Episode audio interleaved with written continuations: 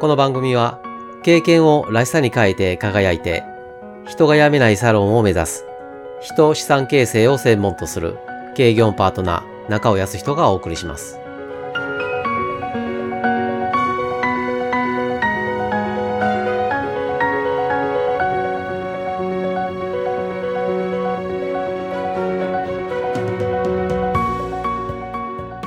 景気とは経済の活況さを表す言葉ですが景気の気という字は気持ちの気という漢字が使われています。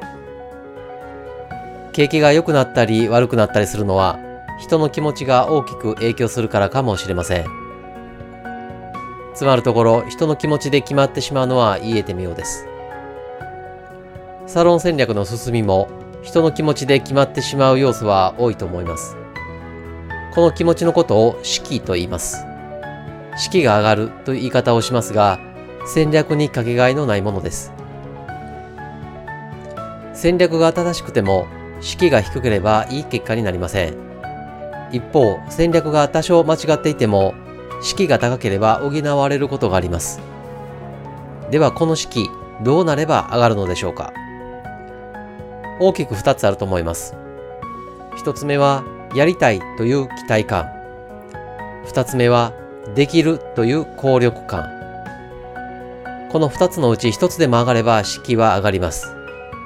さらに2つとも揃えば士気は爆上がりします。ではどうすればやりたいできるという気持ちになるのでしょうか。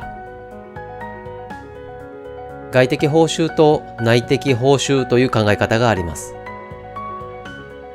外的報酬とは給料が上がるポジションが上がるといった外から受ける報酬です。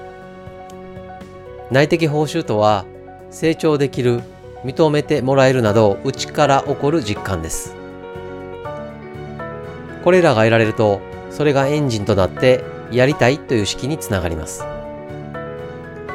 一方できるという気持ちになるのはこれまではできるとは思っていなかったけれどもほんの一瞬でもできるかもというスイッチが入った時です。できるとは決して思っていなかったことであればあるほどできるかもスイッチが入ると凄まじく士気が上がります。戦略を実行段階に移した時想定通りに動いてくれないことは往々にしてあります。そんな時士気を上げることに目を向けてください。やりたいという期待感できるという効力感このことに着目してみてください。